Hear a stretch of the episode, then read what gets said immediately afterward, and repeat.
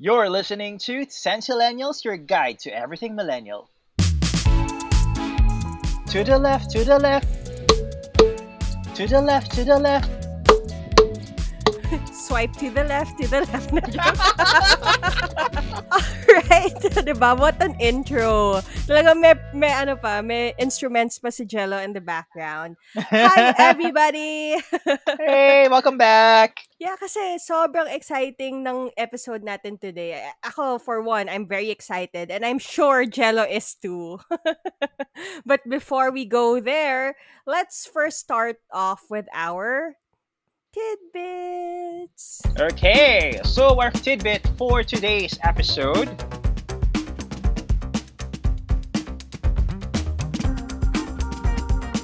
Why people snub their friends with their phone. There is a study that mental health conditions and certain personality traits play a role in fubbing. So it's now a term. So it's P H U B B I N G. So it's phone snubbing. so while it might be commonplace, snubbing one's friends can have serious repercussions on relationships, as what the study says. And there's a variety of factors that may drive individuals to ignore their friends in favor of an electronic screen according to the new study of University of Georgia. Something so mundane, something that I take for granted before is now being studied by um these institutions. And the study revealed positive associations between depression and social anxiety on increasing phubbing because um, right now we're living in a state of um, pandemic mm-hmm. so we don't see each other every day right it, unlike um, before, di ba, pag nasa office tayo, hindi mo naman pwedeng isnob yung um, colleague mo 'di ba? Kasi nag-text siya tapos gagawin niya pupunta lang siya sa cubicle mo. Oh, bakit di mo ako ni-replyan, 'di ba? So it's harder to ignore people. Pero now because we're in a pandemic, everyone's on work from home, uh, mas madali. Sabi nga, if you have high social anxiety or depression, it's sometimes linked to that. So, hmm. Right now that we are in this state na lahat naman tayo nagsa-struggle with the pandemic, it's better siguro if we keep our relationships okay, 'di ba? Parang wag tayo masyado magdamdam. Like if it's in a normal setting na kunyari nagkikita tayo araw-araw tapos hindi ka pinansin, okay lang. Pero now that naka-work from home yung iba, hindi naman natin nakikita yung isa't isa lagi. It, I think it's best if we just give each other some slack, 'di ba? Yeah. Parang pag hindi ka na-replyan, don't take it against you. And at the same time, the balance to that is do extra efforts then to reach out to your friends kasi malay nyo, baka kailangan nyo nila. Sa akin, ano, um, kasi ako, to be honest, hawak ko lagi phone ko and I have this tendency na hindi naman ako obs- may um, obsessive sa messages pero ayoko kasi nung, yung maraming notification, yung nakikita ko yung mga numbers. So ako talaga, I would um, open the message and then I would reply to that person or sometimes I'm guilty. Minsan hindi magre-reply, isi-scene zone ko lang. yeah. Just, Pero uh, kasi, ako talaga, I reply at once. Kapag hawak ko yung phone ko, nakita ko kunwari, for example, nag-message ka, Kara, magre-reply ako kaagad. But then, if I'm busy, um, babalikan kita, pero nasin, nasin ko na, pero hindi lang ako makakapag-reply. So this is another news um, linked to relationships. Sabi ng news na to, having a good listener improves your brain health. mm. So, we all have that friend, that one friend wherein pag may problema ka, you would go to that friend and ask for their advice or whatnot. Parang kahit nga hindi advice nila eh. Gusto mo lang na meron meron kang mapag-vent out ng emotional stress mo, 'di ba? Tapos kahit na wala silang i-advise sa'yo, you would appreciate them kasi nga ang galing nilang makinig. Yung maaasahan mo sila just by being there, just by being a good listener. And ito na nga, nagkaroon ng study. Um, this was fr- from the NYU Langon Langon Health NYU Grossman School of Medicine as well uh, did a study on this. And sabi nila, researchers find that having someone to listen to you when you need to talk is associated with greater cognitive resilience. So, this new study shows that social interaction in adulthood can stave off cognitive decline despite brain aging. So, I guess it goes back to that no man is an island, 'di ba? Mm. Parang we are all uh, people who we need other people to survive. Minsan kailangan mo pa rin ng isang tao na magsasabi sa'yo na, "Hoy, masyado ka ng isolated. Labas naman tayo." Or, "Hoy, ano, um, sige, samahan lang kita dito. Dito lang tayo, parang sa pavement, nakaupo, ganyan, Mm. magmuni-muni." 'Di ba? We just need that kind of um of, of friends. So if you have that one friend na ganun, who doesn't judge you for whatever reason na ginawa mo, keep them. Listening is very important. Like if you have sentiments, if you have problems, or if you want to share something, if whether it's good or ba- bad, uh, dapat nga may magli-listen talaga sa'yo. Dapat meron kang nasi-share sa isang tao. And yun naman, as a listener, uh, just listen, yun nga, eh, listener, just listen. Don't invalidate the person's uh, sentiments or opinion. Just listen lang. Try to comfort the person. Diba? Kasi the more you invalidate someone's feelings or sentiments, baka mainis pa sa'yo yan eh, di ba? relationships. And as you've Ooh. noticed in our tidbits earlier, um, some of the news that we mentioned are related to relationships. Mhm. 'Di ba nga, ang tao talagang naghahanap yan ng pag-ibig, whether we deny it or not, and whether we like Mm. it or not. Talagang naghahanap tayo ng pagmamahal sa mundong 'to. Kasi gano'n tayo, ano eh, um, we were born out of love. So, we constantly find it, even if it's in the wrong places. There's a saying that goes, drink moderately. Pero ngayon, ang gagawin natin is hashtag landi responsibly. Responsibly, yes. And in line with that, let's talk about those dating sites na ginagawa ng lahat. I remember the first stint when it comes to ganyan. Hindi, although hindi pa ako aware nung time na yun kasi nga I was young then. I think I had my first account in on social media at the age of 14, 'di ba? 14 Mhm. oh, mga ganyan. Friendster days and Yes, MySpace. yun. Friendster and MySpace. I both had that. Tapos Friendster, um, for the new generation, it's similar To to Facebook. Facebook. Yeah. But, but there naman, parang ma- makikita mo sa page ng isang tao yung, Testimonials. yes, yung mga testimonials and yung mga mga letters sa'yo ng kaibigan mo. It's like, Mhm. you're supposed to write a description, 'di ba? Kung ano yung klase ng kaibigan tong taong to sa profile niya ganyan. And ang cute pa nun kasi nga we learned how to do basic HTML. Alam niyo yun? Kasi nga Oo. Tapos 'di ba? paanuhan pa. Pa-jeje pa nun.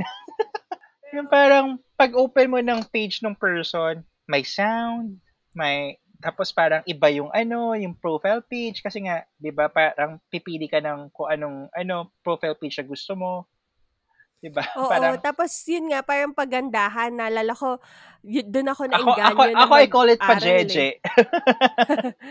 yun, yun, yung parang ano, nag-aral pa ako ng basic HTML nun eh, yung marquee, yung gumagalaw, di ba, para gumalaw Oo. yung font, ganyan. yun, and I remember it was hand in hand with my computer class in high school. So parang dun na-enjoy ko yung computer class ko because nga, na-apply ko sa ano, sa Friendster.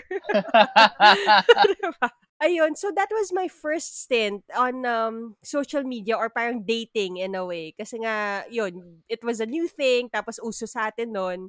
Ikaw ba, Jelon, were you able to find someone on Friendster pa? I na, na parang did, naging date mo, actually. ganyan. Pero kasi, Friendster, high school ako noon. So, syempre, ano, hindi ako nakakapaglandi that much, like, physically. I would talk to them via Friendster. Kasi saka, that time, di ba, hindi pa uso yung chat noon. Parang, you'd wait for the response of the person.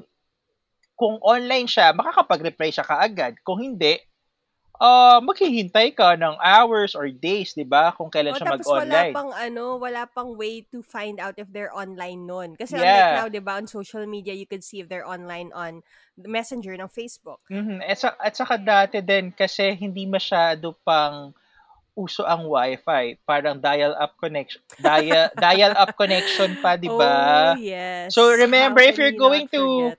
Pick up the phone tapos naka-dial up ka, mawawala yung internet connection mo. Remember that? Alam mo yon parang kaya para kami naka-prepaid talaga kasi wala kaming choice na ibaba yung internet. Kasi nga, kundi, maglolo ko yung, yung Oo. landline. At saka ang hirap din mag-connect sa internet dati. Tapos, not all people have YM. Remember YM? Want to monetize your podcast? Make sure you head on to podmetrics.co to gain access to various brand campaigns, affiliate marketing programs, and even shoutouts like these. Podmetrics makes monetization easy to sign up your podcast today. Use our code Centillennials for a discount. So, unahin muna natin yung ano, yung dating site. So, sinabi natin, actually, hindi naman siya dating site eh, di ba? Like Facebook, hindi Mm-mm. naman siya dating site talaga. It's It was more of like, it's more of like getting to know other people. Pero it can be used as a, a dating tool pa rin, di ba? Like with Yeah. me, sabi ko nga, I was 14 that time and one of my exes, dun ko siya nakilala, sa totoo lang. Like, I, I remember, parang nag-chat siya sa akin. Um, I think we had common friends, ganyan. Tapos nag-chat siya sa akin. Then, nagulat ako na exclusive for Mhm. boys, tapos kami exclusive for girls. So, we started off like that. And then, ano, parang, uso pa nun, di ba yung mga sorry-sorry na yan, di ba, Mm-mm. sa schools. Parang nagkausap kami kasi yung isa kong friend, meron siya ring crush na, na kap- kapatid nung isang, um, isang person na nakikita naming sinusundo everyday nung taong yon Tapos nakalasal uniform kasi. So, nagulat ako na yun pala kaklase niya. So, alam mo yon parang ganun lang, ganun yung, ganun ka-basic yung dating nung, nung time namin. Alam mo yon yung parang common friends, ganyan. So, sabi niya, ah, oh, sige, parang let's make a soiree with your class and yung class namin. The rest is history, naging kami, di ba? So, yun yung mga funny stories ng ano, ng social dating dati. Ikaw, Jello, did, did you have any uh, experience? Well, kasi ako, nag-high school ako sa province eh, di ba? So, it's a small world lang for us. So, parang ang friends ko lang sa Friendster were my high school friends and grade school friends. Kung meron akong mga Manila friends, yun yung mga cousins ko or family friends. So, wala ako masyadong big network. Friendster ko, parang ano lang, check-check lang ako ng mga profile, ganyan. Pero hindi ko ina-add kasi hindi ko naman kilala. Nung nag-college na, doon na nausa si Facebook, di ba? So, tapos nasa Manila na ako. So, ayun, mas lumaki yung network ko. So, parang I keep adding on people even I don't know them. You would see the common friends, di ba? Or the mutual friends. So, parang, ah, kilala si ganito, si ganyan. Ayun. But it's kind of awkward for me. So, I rather uh, make lande on a real dating site. Kasi wala nang inhibitions eh. Wala nang inhibitions kapag na, nasa dating site ka. Kasi, You're there for only one thing, di ba? Yeah. Both of you. It's already given. oo, so no need to be shy already. Tapos ngayon, di ba, we hear about Omegle, we hear about Bumble, di ba? So, And isa-isahin Tinder. natin yan. Tinder, Yeah. ganyan. Ikaw ba, Rizalo, nag-Tinder ka?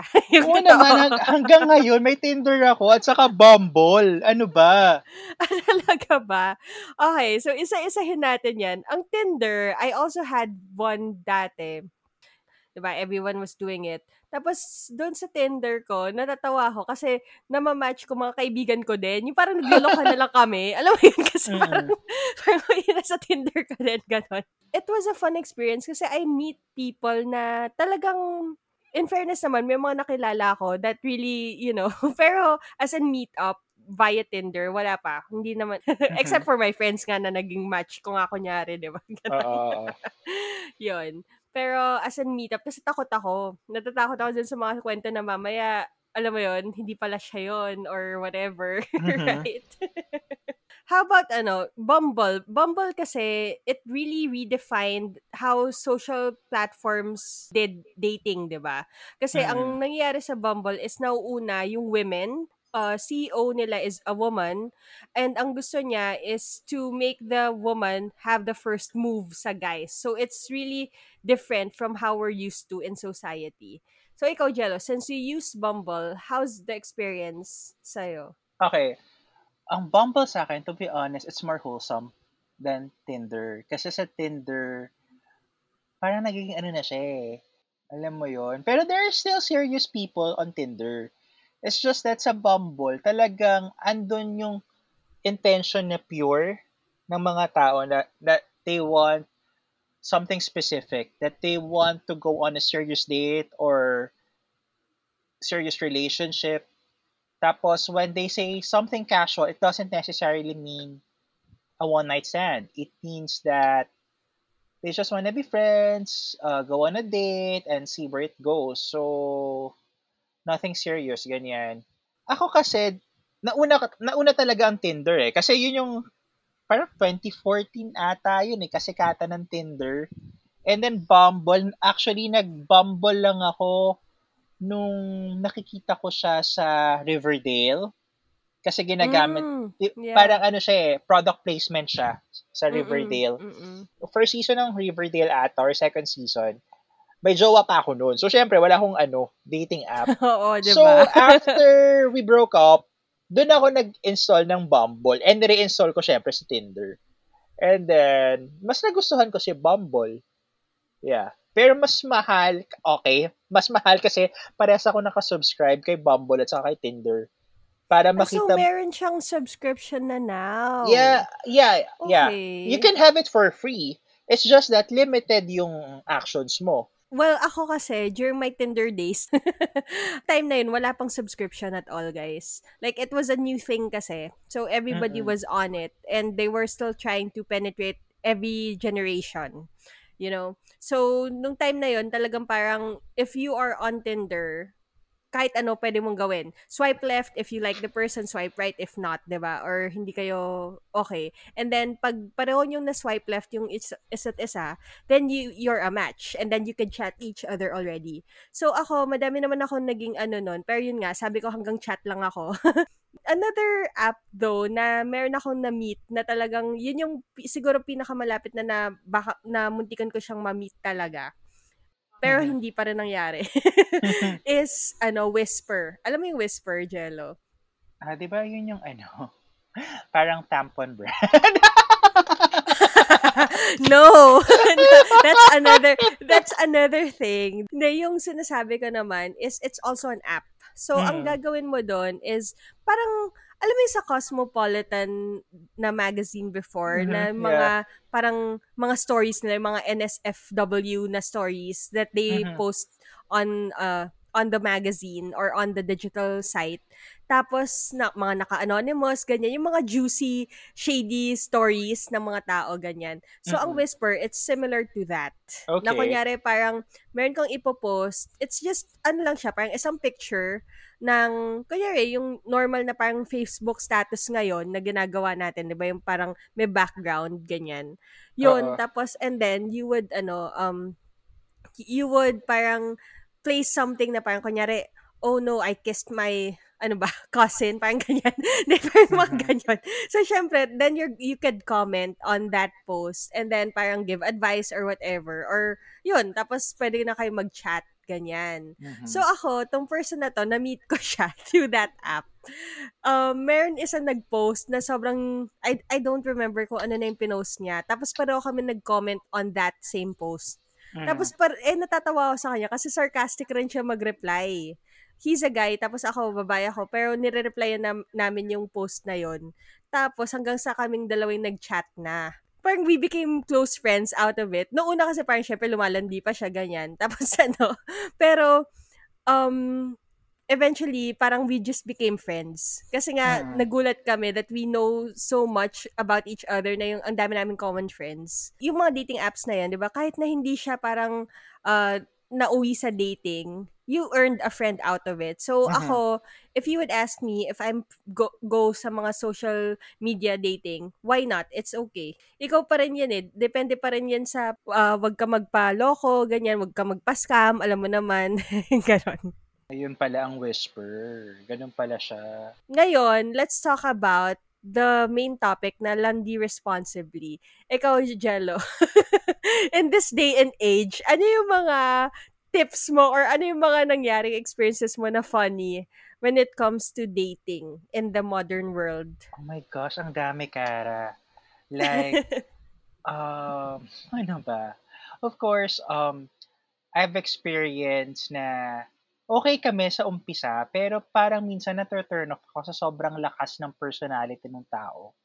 Na super persistent, so parang kaka-start nyo pa lang, pinapakita na yung clinginess niya, or minsan demanding siya na parang di ka lang nag-reply, yung ganon, or minsan overly possessive and protective, na parang, teka lang, we're, we, we, are, we haven't met in person yet. We haven't started dating. We, we, we were just talking lang. Tapos biglang may ganyan-ganyan na. Or yung iba parang too good to be true. Perfect or almost perfect na siya. And then, they just wanted to have fun and play.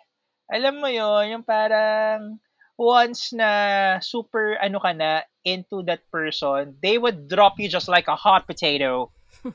so, ikaw yung tipong tao na pag nag ano, pag may nakilala ka online and medyo nag-click kayo with when it comes to the interest stage ganyan. You're go go go na agad.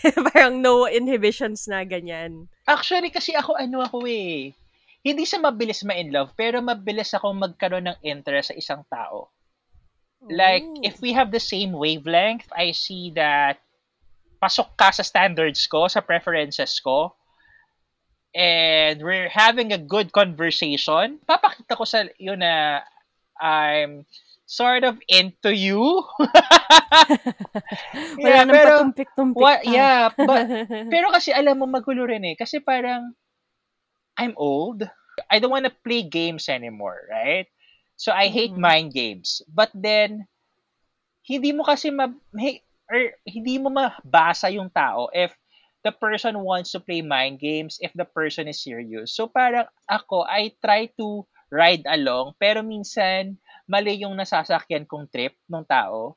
And then, minsan naman, papaasahin ka, i-ghosting ka, uh, I hope uh, you give me a chance, ganyan. Okay, parang, sige, yeah. I would, I, of course, I would reciprocate. Aarte pa ba ako? Hello? diba? And so, then, yun yung dating ano mo, personality mo. So, parang once that you guys click, ganyan, parang okay, sige, ano na to, parang I will trust this person that he's willing enough to to take it to the next level agad. Ganon. Oo. Which is for me, parang tama naman, pero minsan mali din kasi hindi mo alam eh. Kasi, let's be honest, some people here on this earth are deceitful. Parang may laman yung sinabi mo. Pero parang may ano, may galit, ganon. Yeah, totoo naman eh. Parang si Chalk Bass. He's deceitful. He's not just even devious or plain evil. He's very deceitful. Mauuto ka if you're gullible like me. Nilaglag mo talaga sarili mo. You would be mesmerized to a certain person. So, I think it's very important right now. I mean, lesson learned for the past three years that I've been uh, on the app.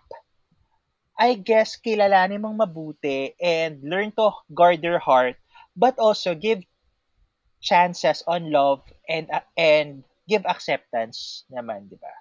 Never lose hope, never give up, be be always optimistic. Yun yun lang naman eh. There would come a time na it happened to me. I was broken-hearted twice this year. Once was January or February, I was ghosted. Nagsabi interesado siya and then biglang nawala. And then the, the other one, we were already exclusively dating. And what happened was that I was asked something that I was ashamed of. So I wasn't ready. I was caught off guard. Okay? And um, I made bawi because na, na konsensya ako. So I made bawi and then I thought that ma-accept niya.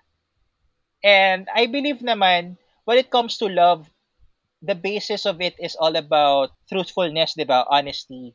So, nag-come clean ako and then I thought ma-accept niya. Yun pala, nag, nag inire-open ko yung past niya, yung trauma niya. So, parang it was a bad mistake. And then sabi niya sa akin, if you have been uh, completely honest with me, mas na-accept pa kita eh. Parang I cannot accept that you lied to me. Parang, oh, I was really brokenhearted. I was devastated. I have to learn and move on. So, mm-hmm. masakit, pero things will get better naman. Ayun nga, I'm never losing hope naman. So, swipe pa rin ako ng swipe. Ako naman, as a person, um, ang dating personality ko kasi is I'm very naive. Like, all my friends know this about me. And pati nga yung tita ko eh. Like, nung, nung one time sa Lamay, parang nag-uusap-usap kami about yung mga kwento on relationships. Alam mo naman, di pag, ano, pag um, umuwi yung mga relatives natin, ang daming napag-uusapan, right? So, parang sabi niya, ikaw naman kasi hindi mo alam pag may gusto sa'yo ang, ang guy. Seriously, mm-hmm. Jello. As in, siguro sa sobrang um, comfortable ko sa mga guys na, you know, I could talk to them and wala lang, parang casually. Alam mo yon kahit sino, parang I could, I could talk to them. Pero, yun pala may gusto na pala sa akin, hindi ko alam. Yung mga ganyan, ganun ako. And all my friends, all that surrounds us already knows, ako na lang yung hindi. Ganon. Ganon ako ka, ano. kasi, na, well, ako naman kasi naniniwala ako na, kunyari, I don't want to assume. Siguro, ganun siguro yung trust Oo issues naman. ko as Mahirap a person. Mahirap din kasi mag-assume. Yeah, so not unless you tell me or not unless na-confirm ko na may gusto ka talaga sa akin, I'd take it as you're just being friendly. Ganon. As in, I swear. Nalala ko yung isang ex ko, um, I think, oh, mga six years, ganyan. Parang na may gusto siya sa akin. Tapos hindi ko alam. It, it took like yung friends namin at one event na nagsama-sama kami noon. Parang it was a birthday eh. Parang nagsama-sama kami sa isang bahay and they were all like, hindi mo alam? Alam mo yun yung ganon? so parang ako, ay, hindi. it also takes me a long time to have a relationship. Parang medyo konti, konti lang talaga yung naging, ano ko eh, yung naging ex ko eh. Yun. Kasi nga, ganun ako. Kasi nga, hindi ko alam na may gusto na pala. Like you, Jello, I also um experienced ghosting and it was one of the hardest breakups. First time ko na-experience na umiyak ako kahit ayokong aminin. Ano mo yun? Ganon. Kasi, Kara, sino ba naman may gusto ng ghosting? I'd rather have someone na sabihin niya sa akin upfront na this won't work, ayoko sa'yo. Yung ganon, then i-ghost ka na lang. Kasi parang for me, ghosting is, ano eh, parang don't you have the sense of decency to tell someone na hindi mo siya gusto, bigla ka na lang mawawala. Kasi you're making the, the other person paranoid, you're making him or her having a lot of uh, anxiety, full of anxiety. Ano pa ba, yung parang, ano ba nagawa ko? Meron ba ako nasabi? Meron ba akong nagawang mali na hindi niya gusto? Yeah. Well, yung sa akin naman kasi, I wouldn't really say na ghosting-ghosting talaga yung nangyari sa akin eh. Parang, ano ba?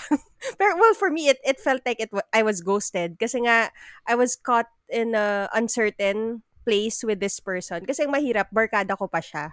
Oh. So, um, alam mo yun, we had the same set of friends. We had the same events that we go to dati. So, uh, parang it was very awkward also. Kasi nga, alam namin, or alam ng buong barkada na, okay, itong dalawang to, yung may tension or something, di ba, ganyan. Ang nangyari kasi noon was, sanay ako na ako yung nakikipag-break sa tao.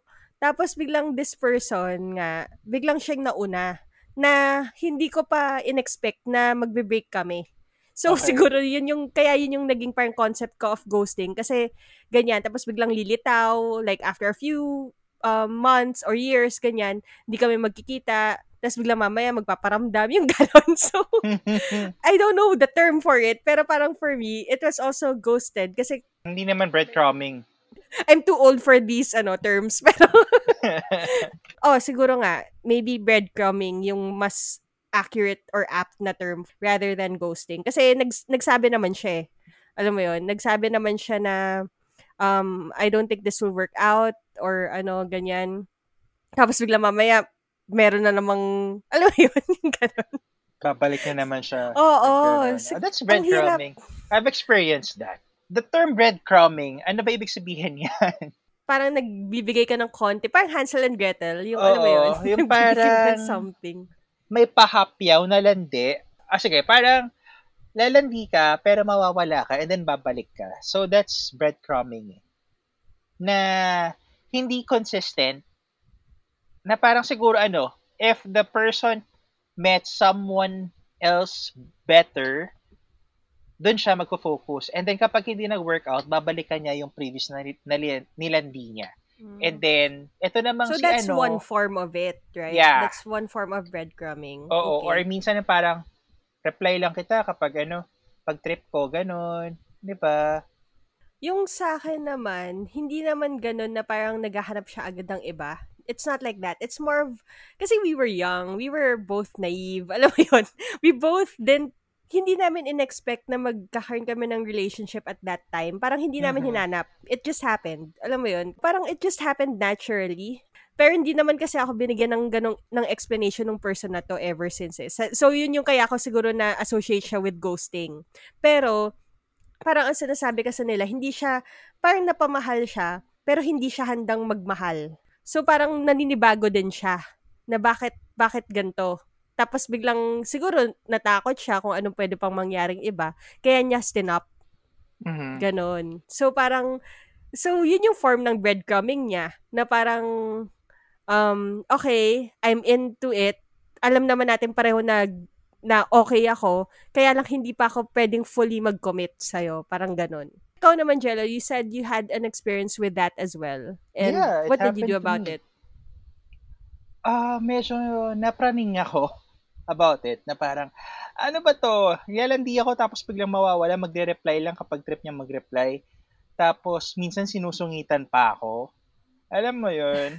Yes. Eh, kasi kapag may gusto ko, I would shower the person some gifts. I mean, hindi naman fancy stuff, pero if I have layovers, I would buy something. Nung naging honest na ako, ni-reveal ko na feelings ko sa kanya. Sabi niya, ah, I just wanna play lang eh. Alam mo yun? Sabi ko, eh, loko ka pala eh. Sa loob-loob ko, sabi ko, loko, loko ka pala eh. Ikaw to So, nagsabi, sinabi gusto niya. mo. So, Oo. sinabi niya sa'yo mismo. Oh my Ah, God. Parang sabi niya, I can't be with you. Um, masasaktan lang kita. Ayaw kitang masaktan. Parang, teka, ano to? Parang, nadramahan mo ako pero gusto mo ng, ano, laro? Na ayaw mo kong masaktan pero you wanna play around? Ano, ano to? Naglolokohan tayo. Ah. Ah, grabe yon Parang, Mm. ako parang, okay, sinabi mo na ayaw mo. Pero, actually, hindi naman siya, hindi siya painful for me. Parang, okay, so, rejected ako. Pero kasi parang, that time, I guarded my heart. So, hindi ako super nasaktan. Parang, Mhm. the term was, disappointed ako sa nangyari. The hurtful thing was that etong recent na heartbreak ko, that I was really crying. And to tell you guys, um, I lost my dignity and my pride. Talagang binaba ko na, I know it was wrong, Kara. You know, that begging for love is really wrong. Pero there are times talaga that people would do something stupid and walang walang taong matalino sa pag-ibig. Totoo 'yan, 'di ba? Ito nga, when I broke up with this person, it took me uh, ilang years din eh to get uh, to recover from it. Tapos yun nga, kasi nga ang, ang sad lang dahil nga magbarkada kami. So nagkikita pa rin kami. alam mo yun? So parang, alam mo yun, yung, yung gusto mo na lang makawala pero at the same time gusto mo rin na magkita kayo as friends, ganyan. Pag nandun ako, susungitan niya ako or hindi niya, alam mo yun, yung parang kunyari walang nangyayari, ganyan. Tapos, ano, um, mahirap din. Mahirap din pala magkaroon ng, it's nice to have like a relationship with one of your friends kasi nga same wavelength kayo. Parang you come from the same barkada, yes. Pero it's also hard kasi nga it's hard to um create that fine line na okay, barkada kita pero meron yung time history. Alam mo yun? so mahirap yun eh. Uh, after that, makikita naman sa relationships ko after, I wouldn't really call it relationships din eh. Kasi nga parang, parang I was trying to recover from it kasi. So I wasn't also ready for a uh, committed relationship. So parang mga ano lang yun. ano ba? I don't know. There was this person who liked me after that, after this person na ano, parang ang nangyari sa kanya is bigla na lang siyang nawala. Yun yung ghosting talaga. Mm-mm. Yung talagang biglang hindi na lang siya nag-reply or whatever. Pero ako kasi, I knew na hindi rin naman mag-work out. Parang I just wanted someone or I just needed this person to be there. Alam mo yun? As, as harsh as that may sound. Pero ganun eh. Right? When you're trying to recover, Mhm. you're you're desperate for attention, let's say, from other people, kahit na alam mong masasaktan mo rin tong taong to. Umiyak ka na ba, Jello? Hindi naman. For today's Santi throwback. You are the sunshine after the rain. Nick Lachey is one of the members of how many are they? Number four. Four members of the group, and he is the lead vocalist of the band 98 Degrees. And during this time, he was married to Jessica Simpson, who's also a known pop star, and they had a show. The show was called Newlyweds. It was aired on MTV, and it really showed the life of these two lovers. it brought us to reality TV in a whole different level. Along the the whole three seasons, we saw how Jessica was really um was really vocal on her opinions, while Nick was more into career driven. Right? It was um it was a big thing that time. And eventually, um, unfortunately, both of them did not end up together. Nick is now happily married to Vanessa, Vanessa Manillo, who is a Filipino American. Uh, she was born here in the Philippines and she became Miss Teen USA 1998. She represented the state of South Carolina. On the other hand, while Jessica Simpson is now happily married to Eric Johnson, who is a former American football tight end in the National Football League. So yeah, we're so happy for both of them who uh, finally found love. We've talked about breadcrumbing, we've talked about um, ghosting, and we've talked about the social dating sites. Ito, um, compared to your high school dating life, ano ba yung pinakamaaga mong relationship life ba? Parang, was it college? Was it um, high College. school? College. Ayun. High Ah, school yeah, lang college, parang naalala lang ko eh. nga. Oo. Yan. Pero So, college talaga yung relationship ko. What um what's the difference from how you were then from how you're doing dating now? Hmm. Siguro that time, when I was a student, I was more a clingy person. Right now kasi gusto ko ng me time. So, I rather have a less clingy person. Yon.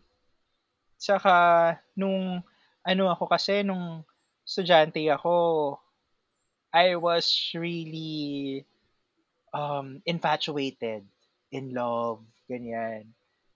Pero kasi when you enter the real world, doon mo mafe-feel na ano eh, na iba ang love.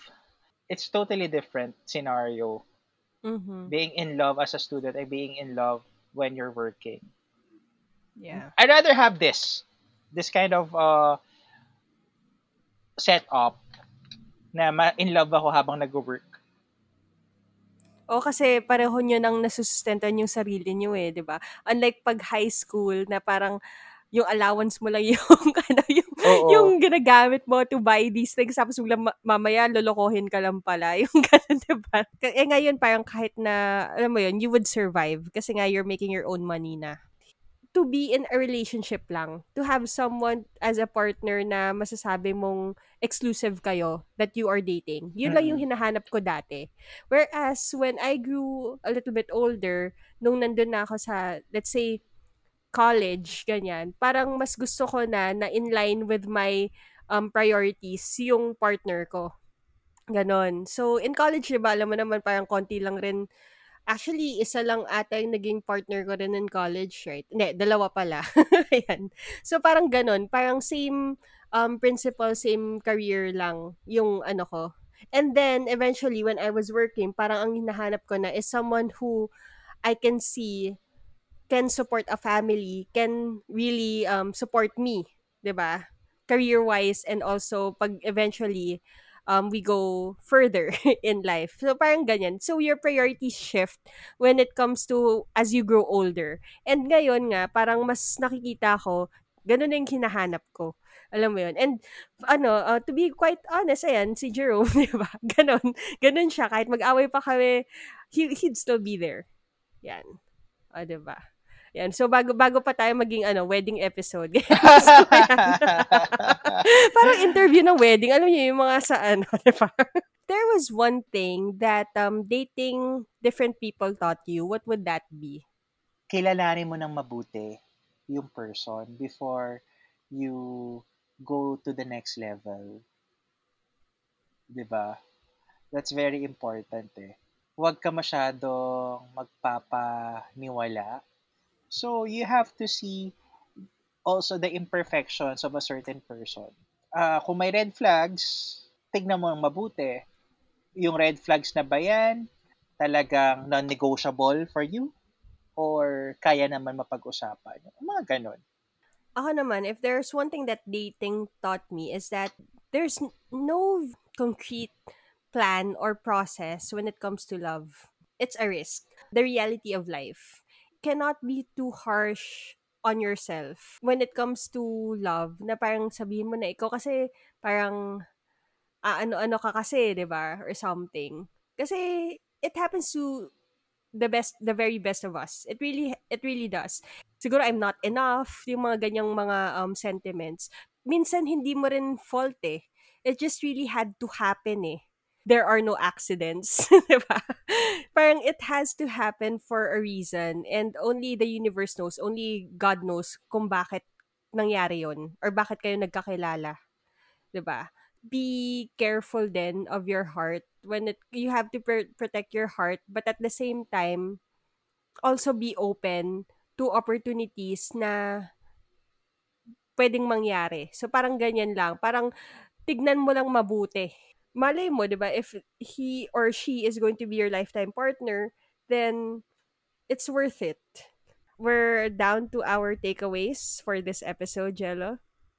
For the ladies out there, if a guy is really persistent, gusto kang makilala, and nag-asa yung, hey, labas tayo, ganyan, sunduin kita.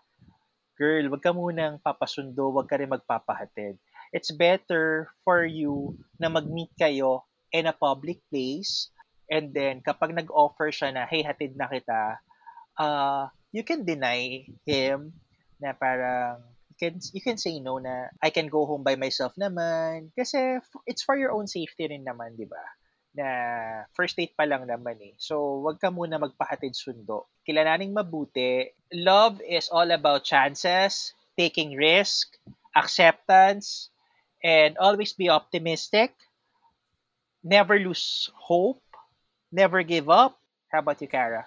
Don't just do it for the game. You know, a lot of people get into the dating business because they just want to have fun. They just want to do something reckless that they haven't done. And also, if you end up loving this person, remember that not everyone is like you in terms of how you love a person and or on what you're looking for in a relationship. So be mindful of that. Make sure that you are emotionally, mentally, physically, and um, spiritually ready for commitment. Good luck. yun, ganun lang. Ganun lang kasimple sa akin yun. Alright, so I guess that's our episode for the day. Hashtag, Hashtag landi responsibly. responsibly.